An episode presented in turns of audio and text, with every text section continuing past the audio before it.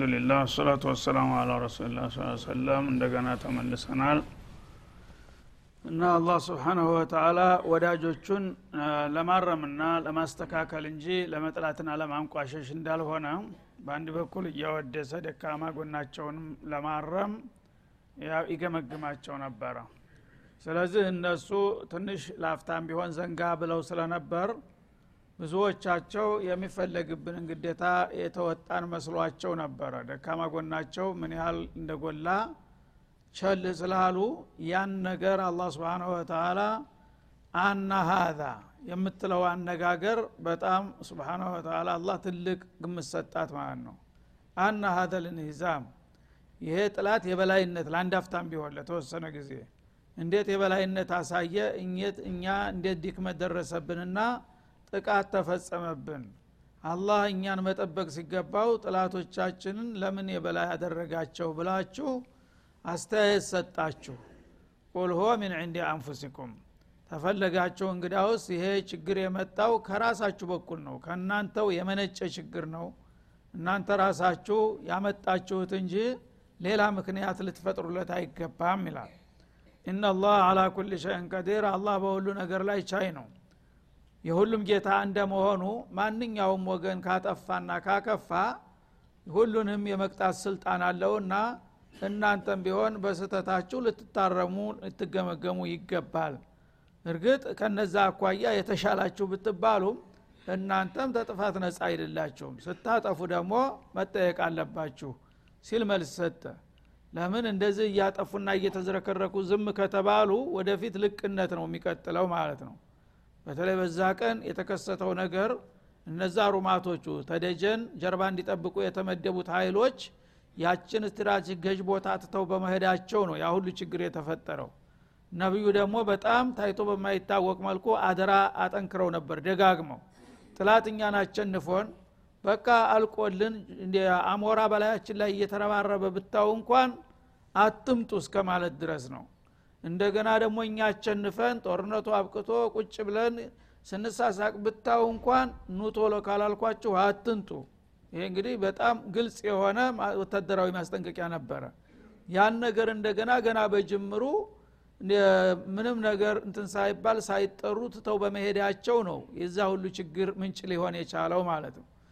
ያንን እንግዲህ ረስተው አሁን ከየት መጣብን? ምንም ስተት እንዳልተፈጸመ ብለው መናገራቸው አግባብ እንዳላደለ ጠቆማቸው እርግጥ ይህንን ሁሉም አይደሉም ግን የዱንያ በላ አይለይም እንደሚባለው ወተቁ ፊትነተ ላ ለዚነ ظለሙ ካሳ። አንድ አካል አንድ ጀይሽ አንድ እንደ አንድ አካል ነው የሚቆጠረው እንደ አንድ ግለሰብ ነው። በአንድ በኩል የሚፈጠረው ክስተት ሁሉም ተጠያቂ ይሆናል። ስለዚህ ያ ካልሆነ ወደፊት መጠናከር ሊመጣ አይችልም ማለት ነው። ሁሉም በእኔ በኩል አንድ ችግር እንዳይመጣ ብሎ በጥንቃቄ እንዲቆም በአንድ በኩል በተፈጠረው ችግር ሁሉም ይወቀሳል ይከሰሳል ማለት ነው። ወማ አሷበኩም የመልተቀል ጀምዓኒ እና ታዳ ግልጡን ልንገራችሁና ይላል። በዛ በዑሁር ለት ሁለቱ ቡድኖች ወይም ሁለቱ ሰራዊቶች በተገናኙ ጊዜ በግንባር ይላል። ያው የሙሽሪኮች ኃይልና የእናንተ ኃይል ማለቱ ነው የዛ ጊዜ እንግዲህ የተጠበቀው አላህ እንደ በድር ይረዳናል እኛ በቀላሉ ዲል እናረጋለን ብላችሁ ነበረ። ግን ነገሩ ተገላቢጦሽ ሁኖ መጣ ማለት ነው። በዛ ጊዜ ያጋጠማችሁ ነገር ሁለቱ ቡድኖች ሲገናኙ ፈቢኢዝኒላህ አለ። እቅጩ ልንገራችሁ በአላህ ፍቃድ ነው። እኔ ሁን ብዬ ነው ያደረግኩት። መቀጣት ነበረባችሁ በስተታችሁና ነቢዩን አጋልጣችሁ ሸሽታችሁ በመሄዳችሁ ስላስቀየማችሁኝ እነዚህ ሰዎች ደርስ መውሰድ አለባቸው ብዬ በፍቃዴ ነው ስተት ችግር እንዲደርስባቸው ያደረግኩት እንጂ እኔ ሳላውቅ ወይም ዘንግቼ ወይም ደግሞ እንዲሁ ዝም ብሎ በአጋጣሚ የመጣ ይምሰላችሁ ሁን ብኖ ጌታ የወሰነው ነገር ነው ይላቸዋል ማለት ነው። ወሊ አለመል ሙእሚኒን እና መጀመሪያ በተከሰተው ችግር እናንተ ተጠያቂ መሆን ስላለባችሁ ይህን እንድትረዱ ነው ለወደፊትም ስተቱ እንዳይደገም ማለት ነው። አንደኛ ይሄ ነው። ብዙ ህክማ አለው በዛ ክስተት። አንድ ምክንያት ብቻ አይደለም። አንደኛ የመጀመሪያው ባሳያችሁት መከፋፈልና የመሸሽ ሁኔታ አላህ ስብን ወተላ ተእዲብ ለማድረግ እናንተን ስርዓት ለማስያዝና ለመገሰጥ ሆን ብሎ ያደረገው ነገር ነው። ለወደፊት እንደዛ በማድረጋችን እኮ ነው ጌታ ተቀይሞን ያ ሁሉ ችግር የመጣብን ብላችሁ ትምህርት እንዲሆናችሁ ሁን ብዬ ያደረግኩት አለ። ሁለተኛ ወሊያዕለመ ልሙእሚኒን ከእናንተ መካከል እንደ ስማቸው በተግባራቸው ሙእሚን የሆኑትንም ላውቃቸው ፈልጌ ነው ይላል። እንግዲህ ሰው ጨርቅ ለብሶ እንደሚባለው ማንኛውም ሰው በሁለት እግር ቁሞ ከሄደ ፈተና ካልመጣ ሁሉም ክቡር ሰው ሆኖ ነው የሚታየው። ግን ፈታኝ ነገር በሚከሰትበት ጊዜ በትክክል አማኝ የሆኑት ሰዎች እምነታቸው ነጥሮ ይወጣል ጀብዱ ይሰራሉ ማለት ነው። አስመሳዎቹና አታላዎቹ ደግሞ ሲልፈሰፈሱ ይገኛሉ። የዛ ጊዜ ግርድና ምርቱ እንዲለይ ብዬ ነው ይላል አላ ስብን ተላ ወሊያዕለመ ለዚነ ናፈቁ አለ። ሶስተኛው ቡድን ደግሞ የለየለት አስመሳዩ እንደነብኑ ኡመያ ደግሞ መንገድ ላይ በአደባባይ እኛ ከኩም በኋላ መሄድ አንችልም ብሎ አጋልጦ የሚመለሰው ደግሞ አላማ ቢስ ያም በማንነቱን ራሱን በራሱ እንዲያጋልጥ ብዬ ነው ያ ነገር ያመጣሁት ይላል። ወቂለ ለሁም ተዓለው ቃትሉ ፊ ሰቢልላህ። እኛ እንመለሳለን ሲሉ ሶስት መቶ ሀይል ይዘው ሌሎቹ ሙእሚኖቹ ለምንድ ነው የምትመለሱት? በዚህ ዘመቻ መመለስ አይገባችሁም። ምክንያቱም አንደኛ እንደ ስማችሁ ሙእሚኖች ከሆናችሁ ከዲናችሁ ከነቢያችሁ መከላከል ግዴታችሁ ነው በአላህ መንገድ መጋደል አለባችሁ። ሙእሚንን እያላችሁ ጥላት መጥቶ ሲወረን ካፊር ሲጨፍር እንዴት እናንተ ገለልተኛን እንትላላችሁ ተብለው ሲጠየቁ ይህ አልተቀበሉትም ማለት ነው። ምክንያቱም ኢማን የለምና ውስጡን። ያንን እንደማይቀበሉ ሲያውቁ ደግሞ በሁለተኛ አማራጭ ጠየቋቸው። ምናሉ አው ይድፈዑ አሉ። እንግዲህ እናንተ በኢማን ጉዳይ የማይሰማችሁ ከሆነ የድኑ መጠቃትና የነቢዩ መጎዳት የማያሳስባችሁ ከሆነ ቢያንስ እንኳን እንደ ዜጋ አሏቸው። አው ይድፈዑ አንቢላዲኩም ወአህሊኩም። እንደ ማንኛውም ዜጋ ጥላት ሲመጣ ሰው እምነቱ ምንም ምንም ይሁን በሀገሩ ላይ በህብረተሰቡ ላይ በወገኑ ላይ አንድ ነገር ሲመጣ ሀገር ላይ መከላከል ብሔራዊ ግዴታ ነው። ስለዚህ በዚህ ደረጃ እንኳ ተከላከሉ። ስለ ዲኑ ጉዳይ ከሌላችሁ ተውት ግድ የለም። ግን ይሄ ጥላት እኮ ከመጣ ዲን ያለውንም በዲኑ የሌለውንም በጥላት መልክ ሁሉንም ነው አጭዶ የሚሄደው። ስለዚህ ቢያንስ እንኳ በዜግነት ሀገራችሁና ተወገናችሁ ለምን አትከላከሉም ብለው ተጠየቁ ማለት ነው። ይህ ጥያቄ ሲቀርብ ምን ምላሽ ሰጡ? ቃሉ ለው ነዕለሙ ቂታለን ለተበዕናኩም አሉ። ተነጭራሹ ላይ የላቸው ማለት ነው።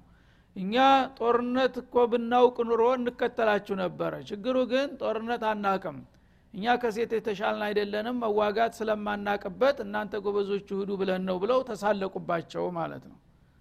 እንግዲህ መቀለዳቸው ነው። እናንተ ወንዶቹ ጀግኖቹ ሂዱ እንጂ እኛማ ምን ሰውነንና ለማን ብለን ነው እንትን የምንለው? ሲሉ ተነጭራሹ ተስፋ አስቆራጭ የሆነ መልስ ሰጡ ማለት ነው። እና ጦርነት ያውቃሉ እርግጥ ለርኩስ አላማቸው ይዋጋሉ ግን እኛ አናቅም አያገባንም በዚህ ጉዳይ ማለታቸው ነው አንድ ይሄ ነው።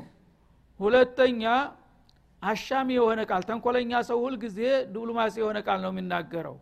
በአንድ በኩል አንድ ውጤት ከመጣ ለዛም ለዚህም መተርጎም የሚመች የተንጋለለ ቃል ይሰጠሃል ማለት ነው። ለውን ቂታልን ማለት እንደው ዝም ብሎ ሁሉም ለማስፈራራትና ጉፍ ጉፍ ለማለት እንጂ በዛሬ ሁለት ጦርነት የሚካሄድ አልመሰለንም። ምርማ የሚዋጋ የምታዋጉ መሆኑን ብናቅ አንመለስም ነበር ግን አዝማሚያውን ስናይ ጦርነቱ የሚካሄድ አልመሰለንምና ለማንኛውም ለሙከራ እናንተ ትበቃላችሁ። ለጊዜው ግን እኛ ዛሬ ጦርነት ያለ አይመስለንም። ነገ ምናልባት ያ ነገር ከተከሰተ ይህን ምክንያት እንዲሆናቸው ማመቻቸታቸው ነው። እኛ እኮ ይጀመራል መሰለንም ምናምን ብለው ሊያመልጡ ማለት ነው። አንዱ ትርጉም ይሄ ይሆናል። እና ያም ሆነ ይህ እንግዲህ በእነዚህ በወገኖቻቸው ቀለዱ ማለት ነው። እኛ ጦርነቱን ዛሬ ይጀመራል አልመሰለንም ይበሉም ወይም ደግሞ ጦርነቱን አናውቅበትም። ብናውቅ ኑሮማ እንሳተፍ ነበረ። እናንተ ናችሁ ጀግኖቹ ማለቱም የለየለት መሳለቅ ነው። በዚህ መልክ የተመለሱ ይላል። ለው ነዕለሙ ቂታለን ለተበዕናኩም እና ጦርነቱን ብናውቅበት ኑሮ ወይም ዛሬ ጦርነት እንደሚደረግ እርግጠኞች ብንሆን ኑሮ እኛ እንከተላችሁ እኮ ነበረ ግን ያ ነገር ስላልመሰለን ነው የተመለስ ነው ብለው መልስ የሚሰጡትን ወስላቶች ለይቶ ለማውጣት ብሎ ነው ያን ነገር ክስተቱን ያመጣው ይላል። ሁም ሊልኩፍሪ የውመኢድን አቀረቡ ሚንሁም ሊልኢማን ይችን መርዛማ ቃል ሲናገሩ ለው ነዕለሙ ቂታለን ለተበዕናኩም ሲሉ እነሱ በዛች እለት ወደ ኢማን ተነበራቸው ቀረቤታ ወደ ኩፍር የበለጠ ተጠጉ ይላል ማለት ነው መጀመሪያ እንደዚህ ፈተና ስላልመጣ ላኢላሃ ኢለላህ ይላሉ ሶላት ሲደርስ ይሰግዳሉ ጾም ይጾማሉ። ሲታይ ለታዛቢ ሙእሚን ናቸው የሚለው ነበር የሚያመዝነው ማለት ነው። አሁን ግን በፈታኟ ሰዓት ለውነ አለሙ ቂታለን ካለ ምን ቀረው? ቀጥታ ወደ ኩፍር የጉያ መግባቱን አረጋገጠ ራሱ ባንደበቱ መሰከረ ማለት ነው። ትናንትና ገሌ ሙናፊቅ ይሆናል የሚል ትንሽ እንኳ ጥርጣሬ ቢኖር አመዛኙ እንቅስቃሴው የሙስሊሞቹን ስራ ስለሚሳተፍ ሙእሚን ይሆናል ባክ እሱ አዞና አታድርግ በሙእሚን እየተባለ ይከራከሩ ነበር። አሁን ግን ይህንን በዛ ይፈታን ሰዓት ለውን አለሙ ቂታለ ለተባናኩም ሲል አብዛኛው ሰው እነዚህ ሰዎች ካፊር ናቸው ወደሚለው ድምዳሜ የደረሰ ማለት ነው። ምክንያቱም ሰው ከሚናገረው ነው ማንነቱ የሚታወቀው ኸይረኛም ሆነ ሸረኛ ማለት ነው። ውስጥ የታመቀን ነገር ንግግር ነው የሚያጋልጠው። እና ሁም አቀረቡ ሚንሁም ለተባዕናኩም በሚሉበት ጊዜ ሁም ሊልኩፍሪ አቅረቡ ሚንሁም ሊልኢማን ወደ ኩፍር ያላቸው ቀረቤታ ወደ ኢማን ካላቸው በጣም ጎላ ይላል ማለት ነው። አሁን ካፊር ናቸው ለካ እነዚህ ሰዎች የሚለው በደንብ ፈጦ መጣ ማለት ነው። የቁሉነ ቢአፍዋሂም ማለይሰ ፊ ቁሉቢህም እና በዚህ ምላሻቸው እነሱ በምላሳቸው የሚናገሩት ነገር በልባቸው ካለው ጋራ የተጋጨ ነው ተቃራኒ ነው ማለት ነው እነሱ ጦርነት ዛሬ ይደረጋል ማለትም ብናውቅ ኑሮ እንከተላችሁ ነበረ ማለት ውሸታቸውን ነው። እንደሚደረግ እርግጠኛ ሁነው ያውቃሉ። ግን መደረግ አለመደረጉ አጠራጥሯቸው ሳይሆን መሳተፍ ስለማይፈልጉ ነው። እውነተኛ ቢሆን ኑሮ እኛ ፈርተናል አንሄድም ማለት ነበረባቸው። ግን እነሱ ሌላ ምክንያት ፈጠሩ ያልሆነ ነገር። ልብ የሚለው ሌላ ሀሳብ በቃል የሚናገሩት ሌላ ሆነ። ሙናፊቅ ሁልጊዜ የሚሆነው ተናቁት እስበርሱ ይፋለሳል ሀሳቡ ማለት ነው። ወላሁ አዕለሙ ቢማ የክቱሙን እና ለእናንተ ነው እንጂ ወትሮም እነዚህ ደህና ሰው የመሰሏችሁ አላህማ ሲደብቁትና በልባቸው ሲያምቁት የነበረውን ወትሮም አበክሮ ያቃል እናንተም ጭምር እንድታውቁ አደረግኳችሁ በዚህ አጋጣሚ ይላል ማለት ነው። ስለዚህ ፈተና ሲመጣ ነው እንደዚህ እያንዳንዱ ቅርብ ጓደኛ የነበረው ተሸፋፍኖ ማን አንዲት ነገር ጠጠር ያለች ነገር ስትመጣ ወደ ኋላና ወደፊት መለያየት ይመጣል። ይህ ደግሞ አላህ ስብሓንሁ ወተላ የሙእሚኖችን ሶፍ ለማጽዳት ነው። ያ በውስጡ ተሰግስገው የነበሩትን አሳላዎችና አታላዎች እንዲናውቃቸው ያደርጋል ማለት ነው። አለዚነ ቃሉ ሊእኽዋኒህም እነዚያ በተለይ ለወንድሞቻቸው ለመሰሎቻቸው ማለት ነው። ሙናፊቆቹ ለራሳቸው ተመለሱ። ጥላት እንግዲህ ዙሪያውን ከቦ ውጥንቅጡ ወጥቶ እነሱ ግን ወደ ቤታቸው ተመልሰው በየቤታቸው በየአደባባያቸው ቁጭ ብለው ግምገማና ትችት ጀመሩ ማለት ነው። እምቢ ብለው እኛ ለዓላማችን እንዋጋለን ብለው ለሄዱት ወንድሞቻቸው ስለ እነሱ አስተያየት ሲሰጡ ወቃአዱ እናሱ ከሴቶችና ከደካሞች ጋር ተቀምጠው እገሌ እምቢ ብሎ ሄድ አደል እኛ ጋር ተመለስ ብንለው እያሉ ይተቹ ነበረ ማለት ነው። በዛ በግምገማቸው ምናሉ ለው አጧዑና ማቁትሉ ኋላው ጦርነቱ ከተደረገ በኋላ እነገሌ እነገሌ ተገደሉ እነገሌ ቆሰሉ የሚል መርዶ ሲመጣ የራሳቸውን ጥፋት ረስተው እንዳውም ታጋዎችን መገምገም ጀመሩ መዘርጠጥ ማለት ነው። እንግዲህ አቂል ቢሆኑ ኑሮ ወንድሙ ያጎቱ ልጅ ምናምን ሂዷል ሷዲቅ ሆኖ ሙተዋል። ያን ነገሌ ነገሌ እንዲሆኑ ሲባል ሀይል ቀሏቸው እኮ ነው እንደዚህ ያለቁት። እኛ ብንኖር ኑሮ እኮ የሁሉ ጉዳት ባይደርስ ነበር ነበር አቂል የሆነ ሰው የሚጠበቀው አይደለም እንዴ እነሱ ግን ምን አሉ በተቃራኒው? ቃሉ ለው አጧዑና ማቁትሉ እኛ ስንመለስ እናንተም አብራችሁ ተመለሱ ብለናቸው ነበር። የዛ ጊዜ እሺ ብሎ እኔ ጋር እኮ ቢመለስ ኑሮ እህ ጊዜ አይገድልም ነበር። ይሄ ነው ግምገማ ማለት ነው። ስብናላህ እኛ በመቅረታችን አጋልጠን ሰተን አስገደልናቸው ወንድሞቻችን ብለው ራሳቸውን መውቀስ የሚገባቸው ሰዎች እንደገና እኔ ስመለስ እያየ ዝም ብሎ ገፍ ገፍ እያለ ሄዶ በገዛ እጁ ነው። ደግ ሆኗል ማለት ጀመረ ማለት ነው። እንደዚህ ነው እንግዲህ ወስላታ ሰው። እንደነሱ ሁሉም ሸሽቶ እንዲቀር ነበረ። እንደነሱ ሁሉም ቢቀር ኑሮ ደግሞ ጥላት ዘጠኝ ቀን ሙሉ ተጉዞ የመጣበትን አላማ እነሱ ፈርተው ትተዋል ብሎ ዝም ብሎ ይመለስ ነበር። መዲና ገብቶ ያርደው ነበር ሁሉንም። ጥላት በፈራኸው ቁጥር የበለጠ ነው ወኒ የሚሰማው ማለት ነው እነሱ ግን እንደኛ አርፈው መንደር ውስጥ ቢቀመጡ ኑሮ አያልቁም ነበር ብለው ገመገሙ ማለት ነው። ያው አስተሳሰባቸውም ስንኩል ነውና። ለው አጧውና ማለት እኛ አንሄድም እናንተም አትሂዱ ብለን እኛ ስንነግራቸው እንግዲያውስ ገሌ ካልሄደ ወንድሜ አጎቴ ልጅ ከቀረ እኔ መቅረት አለብኝ ብሎ እንደኛው ቢቀሩ ኑሮ እንጊዜ አልሞቱም ነበር ብለው ቁጭ። ቁል ፈድረው አን አንፉሲኩም መውት አላላህ ባጭሩ መልስ ሰጣቸው ሰው መኻጢር መውት አንድ ነገር አደጋ አለበት ቦታ አለመሄድ ለካ እድሜ ያስረዝማል ማለት ነው። በእናንተ ስሌት አለ። ይሄማ ከሆነ እስቲ ከራሳችሁ ሞትን ተከላከሉ። ማን ነው ፈሪ እድሜውን በደቂቃ ሊያራዝም የቻለው? እያንዳንዱ ሰው ቤት ተቀምጠ ሞት ይመጣል አይደለም እንዴ? ለሌሎቹ ፈትፋች ከመሆናቸው እሱ ባይሄድ ኑሮ ገሌ አይሞትም ነበረ ካልክማ ሞት ጥንቃቄ ያደረገ ሰው አይደርስበትም ማለት ነው። ይህ ከሆነ ደግሞ እናንተ ለሌሎች እንትን ማለቱን ተውና ከራሳችሁ ላይ እስቲ ሞትን ተከላከሉ። እያንዳንዳቸው አሁን ቀጠሮ ሲደርስ ሞት ይመጣላችኋል ተደበቃችሁበት ቦታ ድረስ። እና ምን አይነት አባባል ነው የምትሉት? አለ አላ ስብን ወተላ ከራሳችሁ ሞትን ተከላከሉ። ገሌ ባይሄር ኑሮ ገሌ እንዲህ ባያረግ ኑሮ አይሞትም ታላ እንዲህ ሰው እነዛን አስባቦች ያደረገ ሰው ሁሉ አይሞትም ዘላለም ይኖራል እንደማለት ነው። ይሄ ከሆነ ደግሞ ከራሳችሁ ላይ ተከላከሉ የዛ ጊዜ ነው። እኔ ያልኩትን ቢሰማ ኑሮ አይሞትም ነበር ማለት የሚቻለው።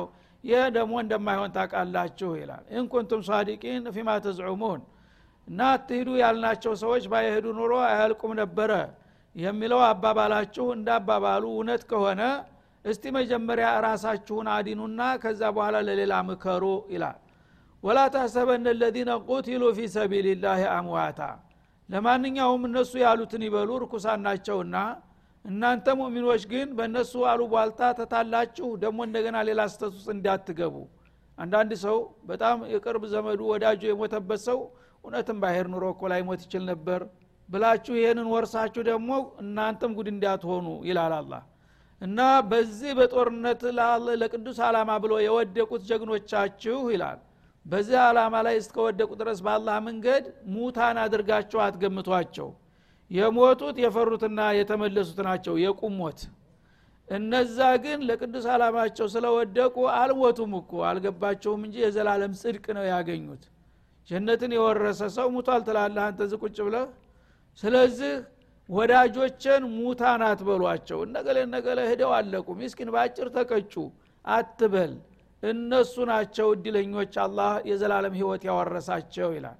በል አህያኡን ዕንደ ረቢህም ዩርዘቁን እና እነሱ ባጭር ረግፈው ቀሩ እያላችሁ የምታዝኑላቸው እጌታቸው ዘንዳ ፍጹም ህይወት የዘላለም ህይወትን ያገኙ እድለኞች ናቸውና ልዩም ግብዣ እየተደረገላቸው ነው። በአሁኑ ጊዜ እናንተ አታውቁም እንጂ በእኛ ዘንድ ልዩ ግብዣ ላይ ናቸው ብሎ አላህ ደግሞ ለወዳጆቹ ያደረገውን ነገራቸው ማለት ነው። እና በሀዲስ እንደገለጹት ይህን ነቢዩ አለ ሰላቱ ወሰላም ሸሃዳዎች የጦርነት የቁስለት ህመም የሚያጋጥማቸው የቅጽበት ያህል ነው። ልክ ጥይቱም ሆነ ጦሩ ሰይፉ በላያቸው ላይ ሲያልፍ ቁነኛ የያዘ ቁስል ቀርፍት ስትል የምታመውን ያህል ነው የሚሰማቸው። ከዛ በኋላ ምንም አይሰማቸውም። አላህ ግን ያችን ሰበብ አድርጎ ሩሃቸውን ይረከባል። ከተረከበ በኋላ ወዳውኑ አርሽ ጥላ ስር ልዩ ቦታ ግብዣ ስቲራሃ ቦታ ተዘጋጅቶላቸዋል አርዋሖቻቸው በቀጥታ በመላይካ በሆታ በልልታ ወደዛ ነው የሚወሰዱት። እዛ ተህታ አርሽ ራህማን እንትን ይሉና አእዋፍ የመሰሉ ፍጡሮች ይፈጥራል ይላል። ወፎች ወፎችን ይፈጥርና ለነዛ ወፎች እነዚህ የሸሃዳ ሩሆችን ያስገባባቸዋል በወፎቹ ውስጥ። ሌላ አካል ተለዋጭ አካል ሰጣቸው ማለት ነው። እነዛ የጀነት ወፎች አደርጋቸውና የጀነትን አትክልትን እየቀሰሙ በዛ እየፈነጩ የሚኖሩ ፍጡሮች አረጋቸዋል ቅያማ እስከሚደርስ ድረስ ማለት ነው። እና እነሱ አካላቸው ያው ፈርሷል። እንደ ማንኛውም ሙታን መሬት ላይ ተቀብሯል። ካልሆነም ያው የጦርነት ሰው ተበታትኖም ሊቀር ይችላል። ሮሃቸው ግን ልዩ ቦታ ተይዞለታል እዛ ቦታ። ጌታ ግብዣ ላይ ናቸው። እነዛ ወፎች እነሱን ወክለው የእነሱን ሩህ ለብሰው በጀነት አትክልትና አበባ ላይ እየፈነጩ የሚዝናኑ ናቸው። ይህም ብታውቁ ኑሮ እናንተ እህን ጊዜ እሱን ባደረገኝ ትሉ ነበረ። ግን ጅሎች እነገሌ ያለቁ እያላችሁ እናንተን ራሳችሁን ብልጥ አድርጋችሁ እነሱ በጅልነት እንዳለቁ ትተቻላችሁ ይላል ማለት ነው። እንደ ረቢ ሙርዘቁን እና ጌታቸው ዘንዳ ልዩ ሲሳይ ይሰጣቸዋል። በዛ ግብዣ ላይ እየተቀማጠሉ ነው ያሉት። ያንን ያላወቀ ያላወቁ አለቁ እንደሚባለው እናንተ እንደ አዋቂ እነሱን እንደ ጅል ቆጥራችሁ እነገሌ ሞቱ እነገሌ ያለቁ ትላላችሁ። ወዳጆችን ሞቱ አትበሉ። የአላህን እንግዲህ ይህን አይነት ወዳጅ ክብርና ማዕረግ የተሰጣቸው ሰዎች ሙቱ ሞቱን ነገሌ ማለት ራሱ ወንጀል ነው አለ አላ ስብን ወተላ የሞትከው አንተ አላማ ቢሱ። ያማ አላህ ስብሓንሁ ወተላ ለተቀደሰ አላማ እንዲወድቅ አደረገው የዘላለም ክብርና ጸጋው ወሰደው። ምኑ ነው የሞተው ይላል እና እነሱ ፍጹም ህያው ናቸው። ሞት ሳይሆን ዘላለም ህይወት ነው የወረሱት በዚህ ክስተት ማለት ነው። በመሆኑም ዕንደ ረቢህም ርዘቁነ ሚን ነዒም ልጀና ተጀነት ጸጋ ጌታቸው ዘንድ በየለቱ እየተመገቡ የሚኖሩ ናቸው። ቅያማ ሲደርስ ደግሞ አካላቸው ተነስቶ እንደገና ሙሉ ሰው ሁነው ለዘላለሙ ወደ ጀነት ይጋበዛሉ በማለት የወዳጆቹን ውጤትም ይነግራል ማለት ነው እና በዛ ጊዜ የሚያገኙት ደስታ ፈሪሒነ ቢማ አታሁም ላሁ ሚን ፈضሊህ እነሱ ሞትን ተበተሰብ ተወዳጅ ዘመድ ተለየን ብለው አያዝኑም። እዛ ቦታ ላይ ውጤቱን ሲያዩት ማለት ነው። እንግዳውሳ ደስተኞች ናቸው። ሰርግ ምላሽ ላይ እንዳለ ሰው በከፍተኛ ደስታ ላይ ነው የሚገኙት አላህ በሰጣቸው ጸጋ። ለካ የጦርነት የሚባለው ፊሰቢልላህ እኛ ስንፈራው ነበረ። እንዲህ አይነት ውጤት የሚያመጣ ነገር ነበር ማለት ነው። ለዚህስ ብዙ ጊዜ ተደጋግሜ በሞትኩ እንኳን አንድ ጊዜ እያሉ በደስታ ላይ ናቸው እነሱ ይላል አላ ስብን ወተላ በዛች እንግዲህ ሞት በአንድ አፍታ ናት የተወሰነ ደቂቃ ነው ሰው። በዛች ነገር ግን ኬላውን ተተሻገሩ በኋላ የተዘጋጀላቸውን ድግስ ሲያሁት ለምን ሞትን ብለው ጭራሽ አይሰማቸውም። እንኳን የሞት አንድ ብቻ ሳይሆን ሁለት ሶስት ጊዜም ብንሞት ለዚህ ነገር ፈሊዛሊከ ፈሌተናፈሲን ሙተናፊሱን እንዳለው እነሱ በደስተኝነት ነው የሚገመግሙት እናንተ ግን እንዲሁ በቀላል እንደከሰሩና ወድቀው እንደቀሩ ትቆጥራላችሁ ይላል። ወየስተብሽሩነ ቢለዚነ ለም የልሐቁ ቢህም ሚን ከልፊህም ይላል። ባይገርማችሁ ደግሞ ለእነሱ በተሰጠው እድል ብቻ አይደለም የሚደሰቱት። አሁን ወደ ኋላ ገና እድሜያቸው ያልደረሰ ቢጤዎቻቸው ጓደኞቻቸው አሉ። የእነሱንም እድል ጭምር በማየት ደስታውን የበለጠ ከፊልላቸዋል ይላል። እንግዲህ ሰው ያው እድሜ ቅደም ተከተል ነው ሁልጊዜም አንድ ወንድም ይሞታል ለምሳሌ ሸሂድ ይሆናል ሌላው ወንድሙ ገና ነው። ግን ያም ሰነባብቶ በሌላ ቀን ሸሂድ ይሆናል። ለሁለቱም ደግሶላቸዋል አላ ስብን ወተላ አሁን የራሱን ጀነት የተዘጋጀለትን የወርቅና የብር ህንፃ ሲያሳየው እንደ ፀሐይ የሚበራውን ከሱ ጎን ደግሞ ሌላ ግቢ አለ ተመሳሳይ ማለት ነው። ይሄ ያንተ ጉቢ ነው። ሑረልዒኑ ውልዳኑ ሁሉ ነገር ተዘጋጅቶ ተሟልቶ ይሄ ነው ያንተ ቦታ እስተ ጊዜው ያው ቂያማ ቀን ድረስ ቆይዛ አርሽ ስር ተዛ በኋላ ወደዚህ ነው የምትመጣው ተብሎ ትውውቅ ይደረግላቸዋል ማለት ነው። ያም በሚያደረጉ ጊዜ የጓደኞቻቸው የወንድሞቻቸውን ቤት በመደዳው በዛው አለ። ይህስ የማን ነው ሲል ገና ያልሞተው ሸሂድ ያልሆነው ይሄማ የገሌ ነው። ተአመት በኋላ እሱም ይመጣል ተብሎ ይነገረዋል ማለት ነው። ይሄ ከሶስት ዓመት በኋላ ይሄ ከአራት ዓመት በኋላ እየተባለ የጓደኞቻቸውን ግቢና ጸጋ ያስጎበኛቸዋል አላ ስብን ወተላ ያነ ምን ይሆናል? ወየስተብሽሩነ ቢለዚነ ለም የልሐቁ ብህም ሚን ከልፊህም ገና ከነሱ ያለጠቁትን አብረዋቸው ያልሞቱትን ወደ ኋላ የቀሩትን ወንድሞቻቸውን ንብረትና ጸጋ ጭምር በማሳየት እንዲደሰቱ አረጋቸዋለሁ ይላል። እናንተ ዚህ ከንፈር ትመጣላችሁ ታለቅሳላችሁ በአጭር ቀሩ ረገፉ ትላላችሁ። እናንተ እነሱ ደግሞ የእናንተን ክብርና ጸጋ እያዩ ምነው ቶሎ መጥቶ ይህን እድል ባየው ወገሌ ወንድሜ እያለ ይመኙላችኋል አለማወቅ ይሄ ነው እንግዲህ። እንደ ፍየል ወደ ወደ ቅምዝምዝ ወድህ እንደሚባለው ማለት ነው። ይሄኛው እንደተጎዱ ይተቻል ያኛው ደግሞ ምነው እኔ ያገኘሁትን ባገኘ እኔ ያየሁትን ባየ እያለ ለእናንተ እናንተንም ወክሎ ይደሰታል በእናንተ እድል ይላል አላ ስብን ወተላ አላ ከውፉን አለይህም በተጨማሪም ደግሞ አላህ ስብሓንሁ ወተላ የሰጣቸው መለኮታዊ መግለጫ ደግሞ የበለጠ ያስደስታቸዋል። ምን የሚል? ዶማን ማለት ነው። አንድ ቃ ስትገዛ አምስት ዓመት ዶማን አለው ሲባል ምንድ ነው የሚሰማ? ቢበላሽ እንኳን ሌላ አዲስ አመጣለሁኝ ትላለ ማለት ነው። አላህ ስብሓንሁ ወተላ ከዛ በላይ ነው ዶማን የሚሰጠው ለወዳጆቹ ማለት ነው። ምን ይላል? ይኸው ለእናንተ በዛ በትግላችሁ በከፈታችሁት መስዋዕት ጀነት ከዚህ እስከዚህ ያለው በሙሉ ለእናንተ ነው። ከዛ እስከዛ ያለው ለነገ ሌለ ወንድምህ ላጎትህ የተዘጋጀ ነው ይላል። ከዛ በኋላ ሁሉ ነገር የተሟላ የተሳካ መሆኑን ሲያይ የሰው ልጅ ምንድ ነው የተሟላ ደረጃ ሲያገኝ የሚመኘው? ሞት መጥቶ እንዳይሞጠልፈው ነው የሚፈራው ማለት ነው። እና የተደላደለ ኑሮ ሲያገኝ እድሜ ይስጠን እንጂ አልሐምዱሊላ ተሟላ ይላል ማለት ነው። ታሰጋለህ። ያቺ ሞት ከመጣ ሁሉ ነገር እንዳለለ ይሆናልና። የአንድ እንግዲህ የለመደው ነገር መጥቶ ደግሞ ሞት እንዳያደፈርስባቸው አላህ ዶማን ይሰጣል። ምን ይላል? አላ ከውፉን አለይህም ወላሁም ያሕዘኑን አንደኛ የሚያሰጋ ነገር የለም ካሁን በኋላ። እዳህ አልቋል ይለዋል ማለት ነው። ካሁን በኋላ ይህን እድል የሚያሳጣ ምንም ነገር የለም። ሞት የለ መባረር የለ መወንጀል የለ መከሰስ የለ። ሁሉም ነገር አልቋል። አሁን ብቻ ይህንን ጸጋ መረከብና መደሰት ብቻ ነው የሚጠብቅህ። እንደገና ደግሞ ሀዘን ሀዘን ማለት ባለፈው ጊዜ የከፍተኛ ጉዳት የደረሰበት ሰው ያ ነገር አይረሳውም። ብዙ ጊዜ ያዝናል ወደ ኋላ በደረሰው ነገር እየገመገመ። ያም ደግሞ የለም። ለምን? በዱንያ ላይ ቢታሰሩም ቢገረፉም ቢገደሉም ቢቀጠቀጡም ቢቃጠሉም ያ ነገር ህዝን አያሰማቸውም። ለምን? የተሰጣቸው ዋጋ ካሳ ያንን የሚያስረሳ ስለሆነ ማለት ነው። እንኳን የሆነ ነው የሚለው ማለት ነው። ስለዚህ የውመልቅያማ ሲሆን ነቢዩ በሌላ ሀዲስ እንደገለጹ አለ ሰላቱ ወሰላም ሸሃዳዎችን ያናግራቸዋል። ያ ዒባዲ ቁትልቱም ፊ ሰቢሊ ወተረክቱም አምዋለኩም ወአውላደኩም ሚን አጅሊ እና ባሮቼ ወይ ለእኔ ብላችሁ ረገፋችሁ በጦር ሜዳ።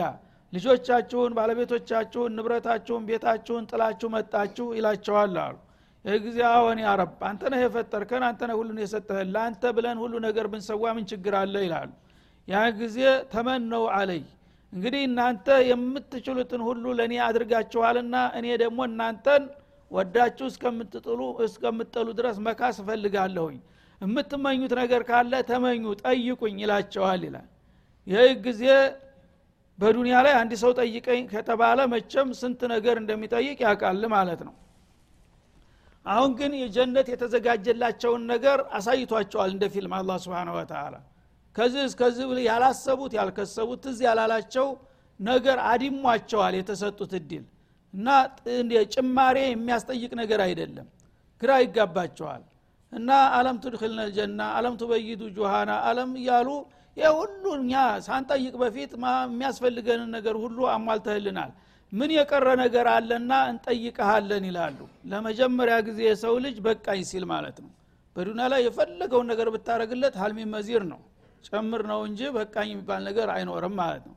እዛ ግን ወዶ እስከሚጠላ ስላሸከማቸው ምንም ነገር የለም የሚጠየቅ ነገር የለም። ላ አለ ፈልጉ ጠይቁህን ጊዜ ይላቸዋል። እሱ ግድ ጠይቁ እነሱ ግን ምን ጠይቀው የለም ይላሉ ማለት ነው። በመጨረሻ እንደገና የተሰጣቸው ሁለት እጥፍ ይጨመራል። ሶስት እጥፍ እስተ አስር እጥፍ ድረስ ይጨመራል ማለት ነው። ከዛም በኋላ እንደገና አንድ ነገር የዘነጋችሁት ነገር አለ ይላቸዋል። እሱ ምንድን ነው አላህ ስብን ወተላ የክሽፉ ሪዳ አልኪብርያ በፊቱ በመካከላቸው የሆነ የክብር የኑር መጋረጃ ነበረ እሱን መጋረጃ ይከፍትና ራሱን በገሃድ እንዲያው ይጋብዛቸዋል። ያነ ከላስ ያ የተሰጠው የጀነት ጸጋ ሁሉ እንደ ተራ ገል ሆኖ ይታያቸዋል። ያደማቸዋል የአላህ አዞማ ክብር ማለት ነው ያ ደግሞ ሳይበቃ እንደገና ተመነው አሁንም ተመኙ ይላቸዋል። አለቃችሁም አንድ ነገር ካልጠየቃችሁ ሲባሉ ይጨነቃሉ። ምን እንጠይቅ ሸሃዳዎች እንግዲህ ልዩ ምስዋት ስለከፈሉ እነሱ አስተሳሰባቸው ከፍ ያለ ነው። ሌላው ምንም ነገር ሊጠይቀው የሚችለው ነገር ትዝ አላለውም። እነሱ ግን እንግዲህ የጠየቅነው ነገር የሚደረግልንማ ከሆነ ይሽ ጥያቄ አለን ብለው ሸሃዳዎች ይነሳሉ ይላሉ። ምንድን ነው ሲላቸው እኛ በአንተ አላማ ላይ መሰዋታችን መሞታችን መቆራረጣችን ይህን ያህል ዋጋ አምጥቶልናል። ስለዚህ አሁን ስንገመግመው ዋጋው በጣም ግዙፍ ነው እና የእኛ የሰራናት ግን አንድ ቀን ብቻ የተወሰነች ነገር ነው ያደረግ ነው አሁን እኛ ወደ ዱንያ መልሰንና እንደገና በአንተ መንገድ ላይ ተሰልፈን ደጋግመን መሰዋት እንፈልጋለን።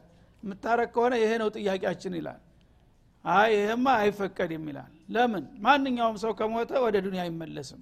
ህገወጥ ነው ጥያቄው። ግን ምን ፈልጋችሁ ነው ያደረጋችሁ መልሳችሁ ህዳችሁ ብትሞቱ ሁለተኛም ሶስተኛም ብትገደሉ ደረጃ ልትጨምሩ ነው? ከሆነ ሳትሄዱ በነጻ ተጨምሮላቸዋል እዚሁ ይባላሉ ማለት ነው። እና ይሄ ነው እንግዲህ አላህ ስብሓን ወተላ ለወዳጆቹ የደገሰው ማለት ነው ወላሁም ያህዘኑን እንግዲህ ባለፈው ዱኒያ ላይ ጥተውት በሄዱት ነገር በምንም ነገር አያዝኑም ወደፊት ደግሞ አንድ ችግር ይመጣል ብለውም አይፈሩም እዳቸው አልቋልና እነዚህን ሰዎች እናንተ ግን እንደ ቀላሉ ገሌ ሞተ ወድቆ ቀረ ትላላችሁ አደብ ግዙ አትሳሳቱ ይላል هذا وصلى الله وسلم على النبي